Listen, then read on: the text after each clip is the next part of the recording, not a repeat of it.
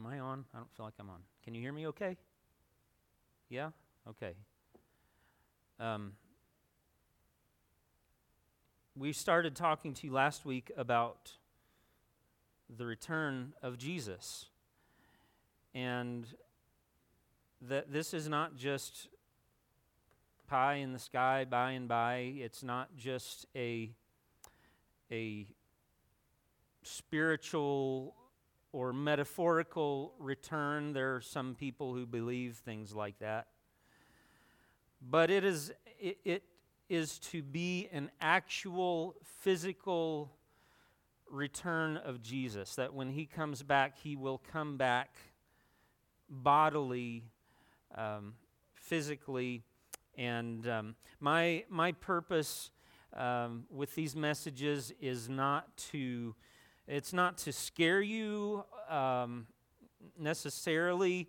It's not to get into prophecy and end time events and figure out how everything is going to work out and how all the timing is going to come to pass. I'll, I'll be honest with you, my, uh, my feelings and my opinions about all of that have actually shifted a little bit over the years. So I haven't always had the same opinions about all of that. Those things, those ideas as far as timing, those are not uh, ideas that we can speak dogmatically about. They are not matters uh, that are core or essential to the Christian faith. But the thing that we can say for sure is that we know, according to God's word, that one day Jesus is going to come back. The scripture I would invite uh, you to take a look at, the same passage we read to you last week, Acts chapter 1 and verses 9 through 11. And when he had said these things, as they were looking on, he, that is Jesus, was lifted up, and a cloud took him out of their sight. And while they were gazing into heaven as he went, behold, two men stood by them in white robes and said, Men of Galilee, why do you stand looking into heaven? This Jesus, who was taken up from you into heaven, will come in the same way as you saw him go into heaven. So we have the word of the angels that said Jesus will come back uh, the same way that he ascended to heaven. It'll be a physical uh, reappearing of Jesus. We also have, as we mentioned to you last week, the understanding that there were many prophecies, over 300 prophecies about the Messiah, promising that he would one day come. And those were all fulfilled in the person of Jesus Christ. And uh, I, I won't take a lot of time uh, this morning, but to understand the, uh, the odds of 300 uh, and some prophecies being fulfilled in one person, the odds of that happening are astronomical, so much so that it's practically impossible un- unless it's really meant to happen. And it all came to pass in Jesus Christ just as the Bible foretold, as a matter of, as a matter of history. And we ought to look at the second return of Jesus, the second advent, uh, and say, you know, because all of these prophecies were fulfilled and Jesus came just as the prophets foretold, then I suppose we should be able to trust the Bible when it says that he's coming back again. He's coming back a second time. Amen? So we ought to believe in it. The question, though, that I want to ask you again this morning is this Do I live like I really believe Jesus is coming back? You know, when you really believe something, it will change the way that you live. When you really believe in it, we say that there are a lot of things that we believe in, but we don't act like we believe in it. Uh, and by our faith. In fact, there are many people who are what some would call or, or have called practical atheists. In other words, they say they believe in God, but they live their life from day to day as if there is no God. And so while they may, with their words, proclaim or profess their belief, they don't practically live like it. So the question is if I really believe that Jesus is coming back, then is there anything in my life, anything about my, my habits or the way I conduct myself, anything that I need to change in order for me to be living daily like I really believe that Jesus is coming back? Last week, we mentioned to you that uh, the, uh, uh, of primary importance, I believe, would be if I really believe Jesus is coming back, I would want to be comfortable in his presence. I would really want to be comfortable in his presence. In other words, I would want to know that I had not rejected him as my Savior and Lord. I would want to have spent time in his presence, getting comfortable in his presence today, I, as I was uh, thinking about this throughout the past week, I uh, started thinking along the lines of stewardship. And that might seem like an odd uh, topic to introduce when we're talking about Jesus coming back, but really, stewardship is, is very important. And as I think about the return of Jesus, that one day, you know, for all of us, if Jesus tarries his coming, will go by way of the grave. One way or another, Jesus is coming for us. Um, but if we're still here and the eastern sky splits open, and with the sound of a trumpet, the saints begin to rise out of their graves and ascend into the heavens to meet the Lord in the air, and then we follow shortly thereafter which it sounds like it takes a while to explain, but the Bible says it's all going to happen like that very quickly. In fact, if I remember correctly, I believe it was Paul Harvey. Uh, I don't know. I've never confirmed that this was true, but I was told that Paul Harvey had a recording prepared with instructions ready that this was uh, to be played in the event of the rapture taking place wouldn't surprise me with Paul Harvey. But you know, here's here's what I'm talking about though. When I talk about Jesus coming back and being ready, uh, it's it's the the proverbial hand in the cookie jar, or the or the deer in the headlights look some of you, as children, you will remember what this is like. Some of you, it's been quite a while, but some of you, not so long. And you know what it's like to be caught in the middle of something that you know you're not supposed to be doing. And you turn and look to see the face of mom or dad or teacher or authority figure or whoever it is, and you are caught red-handed in the middle. Do you know you know how uncomfortable that is? And how it's ooh, whoops. well, imagine that with Jesus coming back. I remember hearing Francis Chan. Some of you may have heard him speak. He's a uh, radio preacher, TV preacher. Um, and I remember him telling a story about his grandmother. And he said that he and his family had taken his grandmother to see a, a play. Um, not a not a movie on a screen, but a, where they're actually actors on stage and they're acting out whatever play. And uh, he said that he thought, you know, there was nothing uh, objectionable about it, nothing, uh, you know, morally wrong, you know, nice story, whatever, all of those things. This is a, a, a good man, a minister of the gospel. And uh, he said at intermission, about halfway through, he asked his grandmother, uh, how was she enjoying the play? And she said, well, not very much. And he said, Well, why? And she said, Well, I'm just not sure that this is something I would be comfortable doing if Jesus came back right now. Now, you can take that for what it's worth.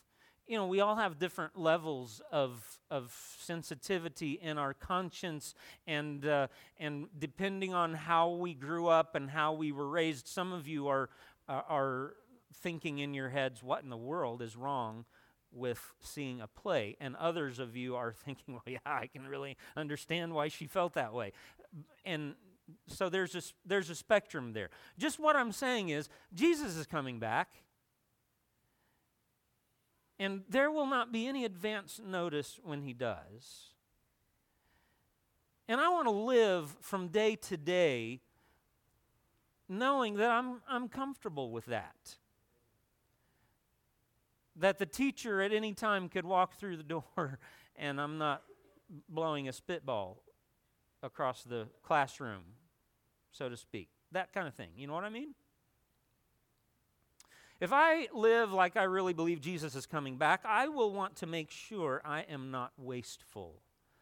I will want to make sure I am not wasteful. What I'm talking about is stewardship. There are three primary areas, and any, any preacher worth his salt has had a sermon about stewardship, and many of them have used these three alliterated uh, items. There are three areas our time, our treasure, and our talents. First off, I, uh, when Jesus comes back, I will not want to be wasting time. I will not want to be wasting time. Now, someone has written this Procrastination is my sin. It brings me naught but sorrow. I know that I should stop it. In fact, I will. Tomorrow. Tomorrow. Yeah. The psalmist in Psalm 90, verse 12, said, Teach us to number our days so that we may have a heart of wisdom. Teach us to number our days in Ephesians chapter 5 and verse 16, the Apostle Paul writes that we ought to walk carefully as wise, not as unwise, redeeming the time because the days are evil. Now, most of you in your Bibles perhaps uh, find that your Bibles will say something like making the best use of the time. Um, that is an unfortunate translation of the original in that verse because the idea really is redeeming the time or buying back the time and, and not letting it pass by without making good use of it. One other passage that I would like to mention to you in reference to time is from Romans chapter 13, and this is probably the most relevant to this message. Romans chapter 13 and verse 11 says, Besides this, you know the time, that the hour has come for you to wake from sleep. For salvation is nearer to us now than when we first believed. The night is far gone, the day is at hand. So then, let us cast off the works of darkness and put on the armor of light. Let us walk properly as in the daytime, not in orgies and drunkenness, not in sexual immorality and sensuality, not in quarreling and jealousy, but put on the Lord Jesus Christ and make no provision for the flesh to gratify its desires. Make no provision for the flesh. You know, this passage, the Apostle Paul is speaking in context about the way we live out the law. And he begins chapter 13 by talking about the governing authorities. In other words, we keep the law because it's the law, and there are authorities that uh, are there with the purpose of making sure that we keep the law. If you break uh, the traffic laws, you'll get a ticket and have to pay a fine, things of that nature. Um, then he moves on from us keeping the law simply because it's the law to us keeping the law because of love. In verse 8, he says, Owe no one anything except to love each other, for the one who loves another has fulfilled the law. For the commandments, you shall not commit adultery, you shall not murder, you shall not steal, and so on and so forth. Um, love, verse 10, he says, Love does no wrong to a neighbor. Therefore, love is the fulfilling of the law. Then after that, he moves into that verse that talks about awaking from sleep, for our salvation is nearer to us now than when we first believed. What does he mean by that? Our salvation is nearer to us now than when we first believed. He's talking about the time when our salvation is complete. That is the time when Jesus comes back and we stand before him. Or whether it be uh, that we go by the way of the rapture when Jesus comes back, or whether we go by way of the grave. Either way, that is the end of our probationary period. You see, right now, we live in an age of grace, a probationary period while we're on this earth in our physical bodies. And that means as long as we're in that state, we have now, if in the legal system, they'll talk about, um, uh, you know, getting out, uh, getting early release for good behavior, things like that, and you can earn uh, probation. That's not what I'm talking about. What I'm saying is, right now, God has given us freedom to choose whether we're going to serve Him or whether we're going to serve ourselves, whether we're going to follow Him or reject Him. And we have freedom to do that now. But it's only temporary. The time will come when that ends and we no longer have a choice. We make our choice while we're in this body and while we have breath in our lungs. If Jesus comes back or if we if our life ends then our period, our probationary period where we have the freedom to choose is gone. At that point, we've made our choice, and there's no more opportunity to change our minds. What are some priorities for using time? Priorities for using time. Now, people, this is difficult because it's going to vary from person to person. And there are going to be some areas where you may be able to use your time uh, with a clear conscience, and somebody else may look at that and say, Look at how they're wasting time. There may be some areas uh, of my life that you might look at and say, I cannot believe Pastor is doing that with his time. So just understand, it's not going to be universal for everybody, but there are some things that I think will be. One thing is time alone with Jesus. Time alone with Jesus is never wasted time. And as we read through the Gospels, we read periodically how Jesus regularly went away to solitary places. He would get up early in the morning and go off somewhere in the wilderness or in the desert, the Bible says, to be by himself and to commune with his heavenly Father. And friends, if Jesus Christ needed to do that, then how much more do you and I need to? I will want to make sure that I spend time with my family time with my family.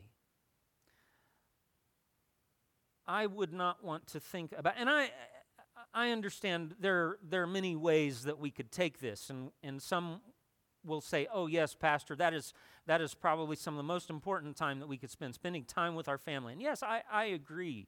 Just being together, being with each other. But I, I think beyond that, is what have we done in the time that we had with family? Or perhaps friends. That's the third one. And this is what I'm saying. Not just that I've spent time with family and friends, but what have I done while I was with them?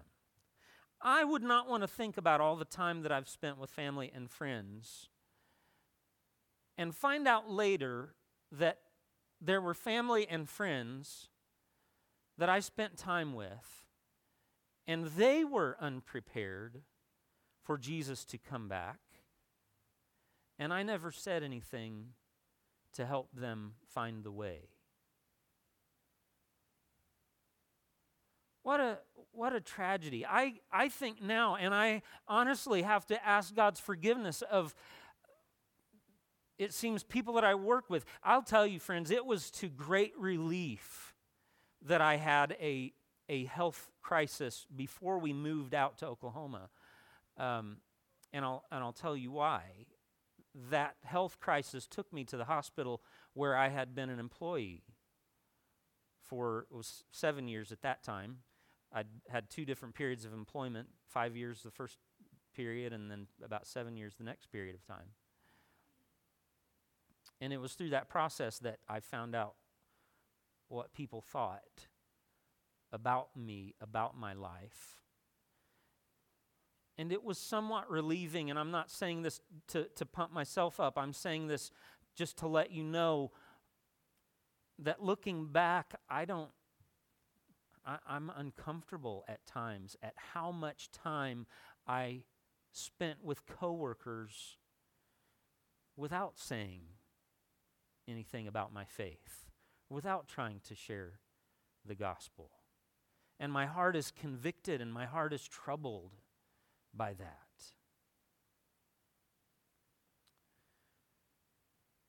Have I invited them to church? Or if I'm not comfortable inviting them to church, do they, do they know about the gospel? Or do they even know that I'm a person of faith? You know, the very minimum for our witness to others, our testimony to others, ought to be that they at least know that we are a person of faith. You know, it doesn't take a lot in some cases to be a witness for Jesus. And I'm not, I don't want to snow anybody under or, you know, make you lose or give up your faith. But I think the very minimum ought to be, not, if we're not, you know, if we're not giving a, a tract or if we're not, uh, as we have opportunity, actually speaking and sharing the gospel message, if we're not doing that, the minimum ought to be that they at least know that I'm a Christian. Hey, be, watch your, be careful of your language. So and so's a Christian. Don't talk, don't tell that dirty story. So and so is a Christian. That's probably enough time on talking about time. I, when Jesus comes back, will want to know that I'm not wasting time. I will also want to know that I'm not wasting my treasure. I'm not wasting my treasure. Some of that small, um, and I'm sorry, it's not supposed to be all up there at the same time. Um, in Matthew chapter 19, Jesus tells the story. No, wait a minute, I'm getting ahead of myself. Forgive me. Matthew chapter 19, this is just following the, the interaction that Jesus had with the rich young ruler. You remember that story? The man came to Jesus and said, Jesus, teacher, what must I do to have eternal life? And Jesus said, Well, what are the commandments? How do you understand them? And they reviewed the commandments, and, and the young man said, I'm sure feeling quite good about himself. Oh, all of these I've kept from my youth up. I've kept since I was a young man. I've kept all the commandments. I'm in good shape. And then Jesus said, One thing you lack go and sell all that you have and give the proceeds to the poor, and then come back and follow me. Now, Jesus doesn't tell everybody to sell all their possessions and give it to the poor. He did to that man, though, because that man had great wealth. And his wealth was his God. It was the one thing keeping him from truly following Jesus. And after all of this took place, when the young man heard this, this is verse 22 of Matthew 19, it says, He went away sorrowful, for he had great possessions, he had great wealth. And Jesus said, Truly I say to you, only with difficulty will a rich person enter the kingdom of heaven. Again, I tell you, it is easier for a camel to go through the eye of a needle than for a rich person to enter the kingdom of God. You see, there are about 2,350 verses about money in the Bible. 2,350. That's twice as many as faith and prayer combined. Jesus said more about money than he said about heaven and hell. someone has gone to the work of doing the computations and figured out that 15% of Jesus' recorded words are about money. 15% may not sound like a very large number, but when you think about all the many topics that the Messiah, God in the flesh, could have talked about. 15% is a high number. You see, there is a powerful connection between our true spiritual condition and our attitude and actions concerning money, our, our material wealth and possessions. In fact, when we study the New Testament church in the book of Acts and also the writings of the Apostle Paul, one of the biggest ways that we see the spirit filled church living out their faith is through the handling of their money and possessions. And Jesus himself said in the Sermon on the Mount for us not to lay up our treasures on earth where moth and rust corrupt and thieves can break through and steal, but to rather lay up our treasures in heaven. For where your treasure is, there will your heart be also. What are some priorities for using our treasure? Dr. Karl Menninger once asked a very wealthy patient, What on earth are you going to do with all of that money? To which the patient replied reluctantly, Well, just worry about it, I suppose. And Dr. Menninger went on and said, Do you get much pleasure out of worrying about your money? And the patient replied, No, but I get so much terror when I think of giving some of it to somebody else.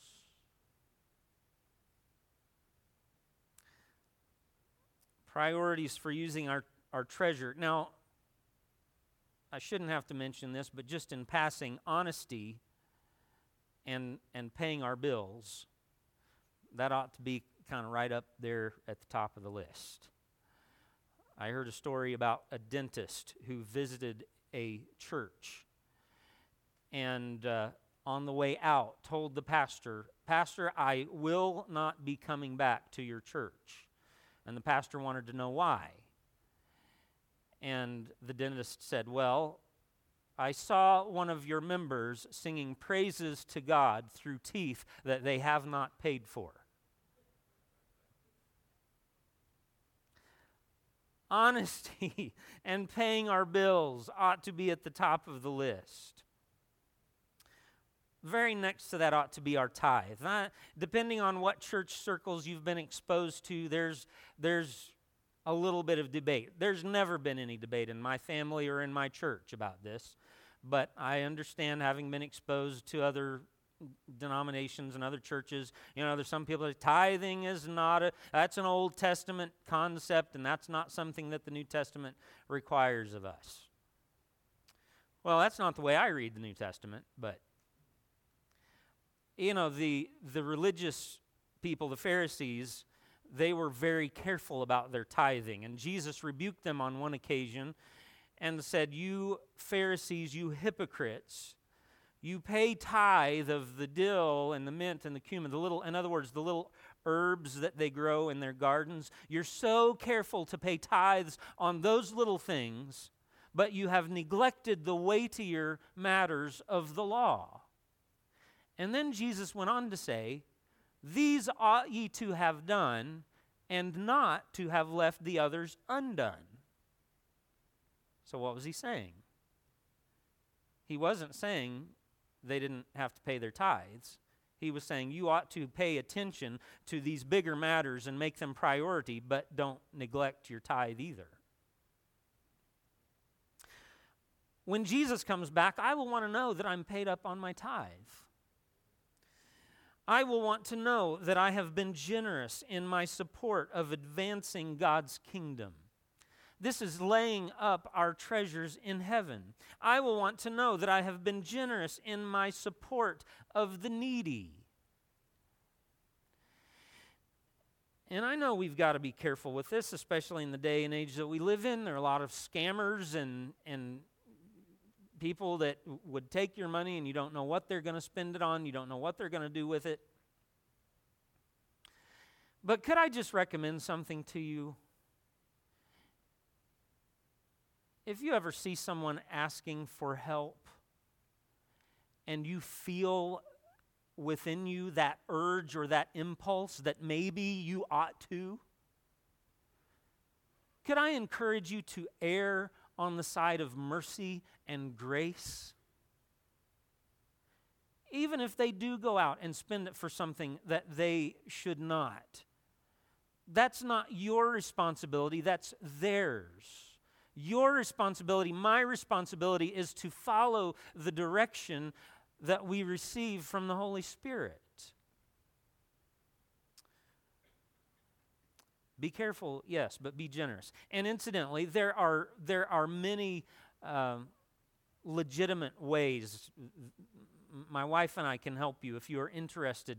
There are many legitimate ways that you can channel your, your funds and your resources to be able to help people who are in need in a way that is truly helpful. When Jesus comes back, I will want to know that I have not been wasteful with the treasure, the money that He has placed under my care. I will also want to know that I have not wasted my talents. I have not wasted my talents. Now, when we speak about talents in this way, we are talking about each person's unique ability to contribute to the world in which they live. In Matthew chapter 25, Jesus tells the story of the talents, and I'll try to go through it quickly. And, and in this story, it's actually money. Uh, verse 14, he says, It will be like a man going on a journey who called his servants and entrusted to them his property. To one he gave five talents, to another two, and to another one, each according to his ability. Then he went away. He who had received the five talents went at once and traded and made five talents more. So also he who had the two talents made two talents more. In other words, they took what they had been given and they did something with it and multiplied it, made it more. But he who had received the one talent went and dug in the ground and hid his master's money. And now, after a long time, verse 19, uh, after a long time, the master of those servants came and settled accounts with them. And he who had received the five talents came forward, bringing five talents more, saying, Master, you delivered to me five talents. Here I have made five talents more. And his master said to him, Well done, good and faithful servant. You have been faithful over a little. I will set you over much. Enter into the joy of your master. Likewise, the one who had been given two talents, the same thing happened with him. And his master said, Well done, good and faithful servant. Then, verse 24, he also had received the one talent, came forward, saying, Master, I know you, or I knew you to be a hard man. That was his first mistake. He did not truly understand the character of his master. Master, I knew you to be a hard man, reaping where you did not sow, and gathering where you scattered no seed. So I was afraid, and I went and hid your talent in the ground. Here, you have what is yours. But his master answered him, You wicked and slothful servant, you knew that I reap where I have not sown, and gather where I scattered no seed. Then you ought to have invested my money with the bankers, and at my coming I should have received what was my own with interest. Wasting talents. And the question might be well, what if I don't have any? Meaning, what if I don't have any unique ability with which to bless the world? Or if that's the way you feel, you need to think more broadly about your talents because everybody has something. Everybody has something that they can do. And there will be a proportionate accountability when Jesus comes back. You're not going to be held accountable for five talents if all you have is one. Don't worry about that. Don't worry about what your neighbor does or what the person sitting across the, the, the aisle from you does. And, and you look and you may think to yourself, oh, so and so, they're so gifted, they're so talented. And, and look at everything they do for Jesus and for the church and for the kingdom. Oh, I could never be like them. Probably not. It's a good thing. God made us all different for a reason. But you see, you do have something. Find what you can do. And then do it for Jesus. Do it for His glory, for His kingdom's sake. Believe me, friends, you will not want to have Jesus to come back and realize that you have been wasting your abilities, you've been wasting your talents, you have not been putting them to use for Jesus. I know Brother Henry will probably relate to this, but one of the things that I've, I've talked to, to my wife and to my kids about at times is I, I, I grieve over some of the, the musicians that I hear about and I sometimes see and, and, and randomly may encounter some of their, some of their music out in, in the world because they're so extremely, amazingly talented. Many of them are so gifted. And yet they're wasting it on meaningless entertainment. I'm not saying, well, let me not go there. Uh, I'm running out of time. What are some priorities for using our talents? Obviously, first of all, we ought to use them for God's glory. Use them for God's glory. God has given you abilities, He's given you skills.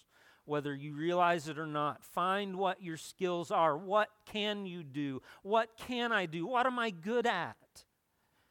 And, and if you can't think of anything, maybe all you're doing is thinking in terms of the, the church service setting. Broaden your horizon. Think about what you're good at doing at your place of employment or, or what have you, whatever you do, and then take that and begin to use it for God's glory. You see, when we're called to follow Jesus, we're called to do what Jesus would do if he were us. I'm going to mention a few things here, and I don't feel picked on. I'm not picking on anybody. I'm just, I'm just going to mention a few things because I, I trust you well enough that I think I can do this. Some of you are maintenance men. Some of you are, are, are mechanics. Some of you work on computers. Some of you drive. And, and the things that you do don't necessarily have any direct correlation to the church per se. But if you're a mechanic, then you need to say, I'm going to be the kind of mechanic that Jesus would be if he were a mechanic. And whatever that vocation might be. Use that ability, use it for God's glory. Use them for the edification of the church, for the upbuilding of the church. In Ephesians and also in Corinthians, Paul talks about gifts. Now, there is a difference between talents and spiritual gifts. I understand that. Yet, there is a principle that will apply to both, and that is that God gives us what He gives us so that we can use it not for ourselves, but so that we can use it to benefit others. In the context of the church, we are to use what he has given us in order to build up the church. In Ephesians, he says, so that we can all come to spiritual maturity. Do you know that if you withhold what you have, your gifts, your abilities, if you withhold from the church, there is most likely somebody in the church that is not maturing like they ought to because they need your gift. Meaning, not they need to have your gift, they need you to use your gift for their benefit. Use your talents, use your gifts for the, for the edification of the church, and then use them to their full potential. Use them to their full potential. I've, I've encountered this idea that, you know, you don't want to you don't want to develop your skill or your talent too much because then you might be in danger of getting prideful. You know, you don't want to be you don't want to play too fancy on your instrument. You don't want to sing too well when you sing because that might be pride. Uh, yeah, there's a danger of that, sure. That we can be promoting self but I also believe whatever we do, we ought to do the very best we can do and do it for God's glory. Develop that gift, develop that talent. whatever instrument or, or whatever uh, ability you have, learn how to do it. Keep up with it. If it's a, if it's a changing field, I have great sympathy for people uh, uh like uh, uh, computer mechanics and, and doctors and nurses and others because their technology is continually developing and continually advancing and they have to they worked hard to learn how to do what they do then they have to continue working hard to keep up to pace with all the new technology. Now let me see if i can wrap this up. The danger of this kind of preaching is that it can communicate the idea of a checklist mentality. And people, you know, some of you are taking notes, and, and I, I appreciate that. I hope you find it helpful. Um, but the danger of a checklist mentality is that we, you know, at the top of our list, we would have, you know, what do I need to do? Be so I'm ready when Jesus comes back. You know, okay, I need not don't be wasteful with time, don't be wasteful with treasure, don't be wasteful with my talents, and I need to be comfortable in Jesus' presence, all these things. And we check, check, check, check, check. Okay, I've done something in each one of these categories. I'm good. Now I'm ready when Jesus comes back. That's not what I'm talking about. You see, we aren't in or out based on any of these factors alone.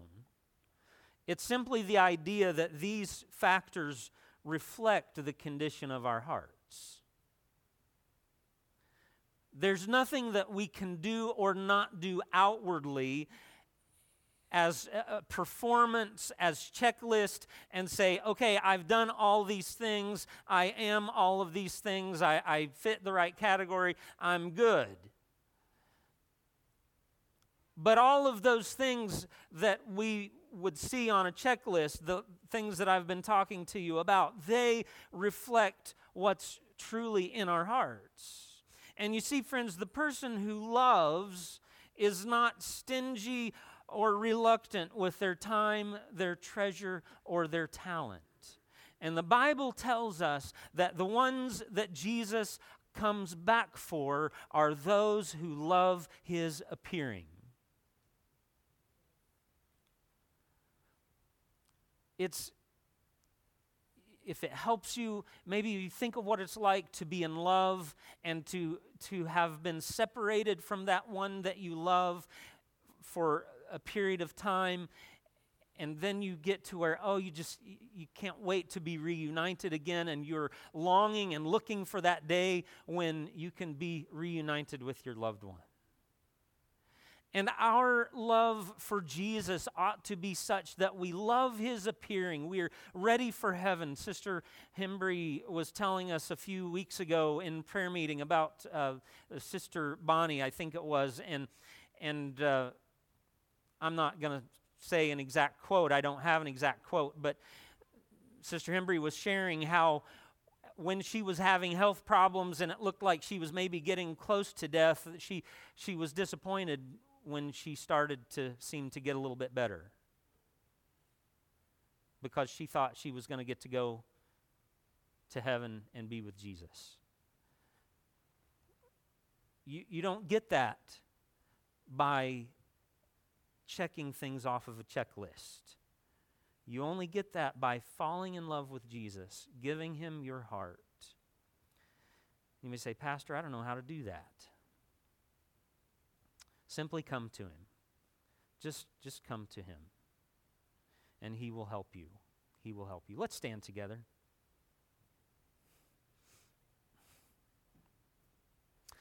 Heavenly Father, we thank you for your kindness to us. Father, we know that you are coming back. And it is our heart's desire to be ready.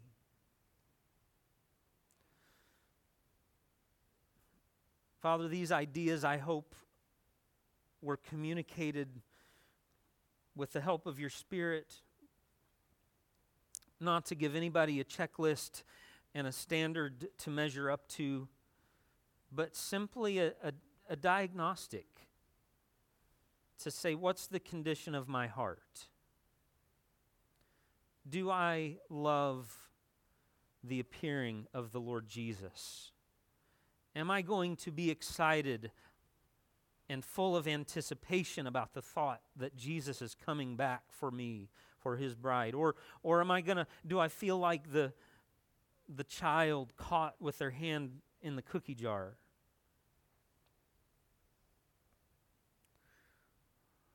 Lord, we pray that you will speak to each one of us.